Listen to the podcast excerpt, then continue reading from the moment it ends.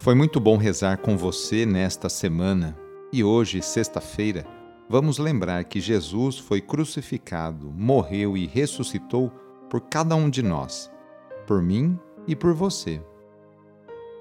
Iniciemos esta oração traçando sobre nós o sinal da cruz, sinal do amor de Deus por cada um de nós. Em nome do Pai, do Filho e do Espírito Santo. Amém. Senhor nosso Deus, nosso Pai, nós cremos em vós, nós esperamos em vós, nós vos amamos, nós vos agradecemos este dia e vos damos graças porque estamos com vida. Oferecemos este dia ao Senhor com todas as nossas alegrias e sofrimentos, com todos os nossos trabalhos e divertimentos. Guardai-nos do pecado e fazei de nós instrumentos de vossa paz e do vosso amor Ajudai-nos a observar vossos santos mandamentos. Amém. Sexta-feira, dia 23 de junho. O trecho do evangelho de hoje é escrito por Mateus, capítulo 6, versículos de 19 a 23. Anúncio do evangelho de Jesus Cristo, segundo Mateus. Naquele tempo disse Jesus aos seus discípulos: Não junteis tesouros aqui na terra, onde a traça e a ferrugem destroem, e os ladrões assaltam e roubam. Ao contrário, juntai para vós tesouros no céu, onde nem a traça e a ferrugem destroem, nem os ladrões assaltam e nem roubam. Porque onde está o teu tesouro, aí estará também o teu coração. O olho é a lâmpada do corpo. Se o teu olho é sadio, todo o teu corpo ficará iluminado. Se o teu olho está doente, todo o teu corpo ficará na escuridão. Ora, se a luz que existe em ti é escuridão, como será grande a escuridão? Palavra da Salvação. Atualmente, a sociedade considerada de consumo somos continuamente estimulados a comprar, comprar, vender, vender, ou seja, negociar. Se não tivermos critérios para selecionar o que é realmente importante, seremos arrebatados por um turbilhão incontrolável de ofertas, promessas de lucro e tudo mais.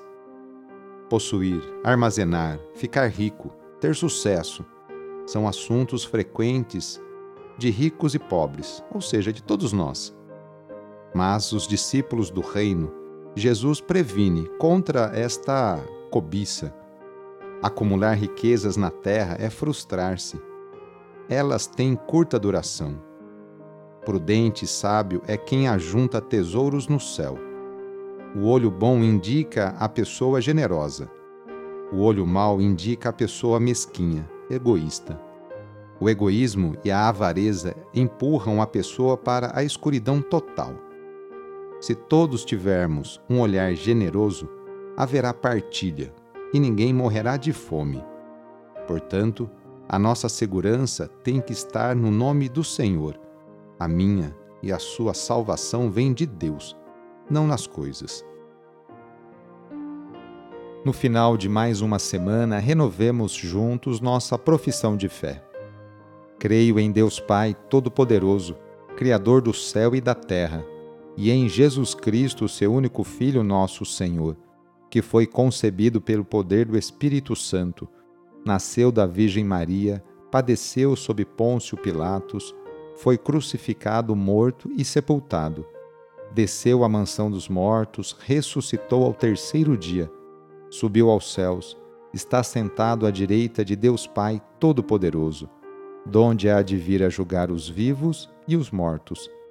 Creio no Espírito Santo, na Santa Igreja Católica, na comunhão dos santos, na remissão dos pecados, na ressurreição da carne, na vida eterna.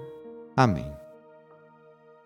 As orações na intenção das pessoas que já faleceram são expressões da ligação e do amor que temos para com elas.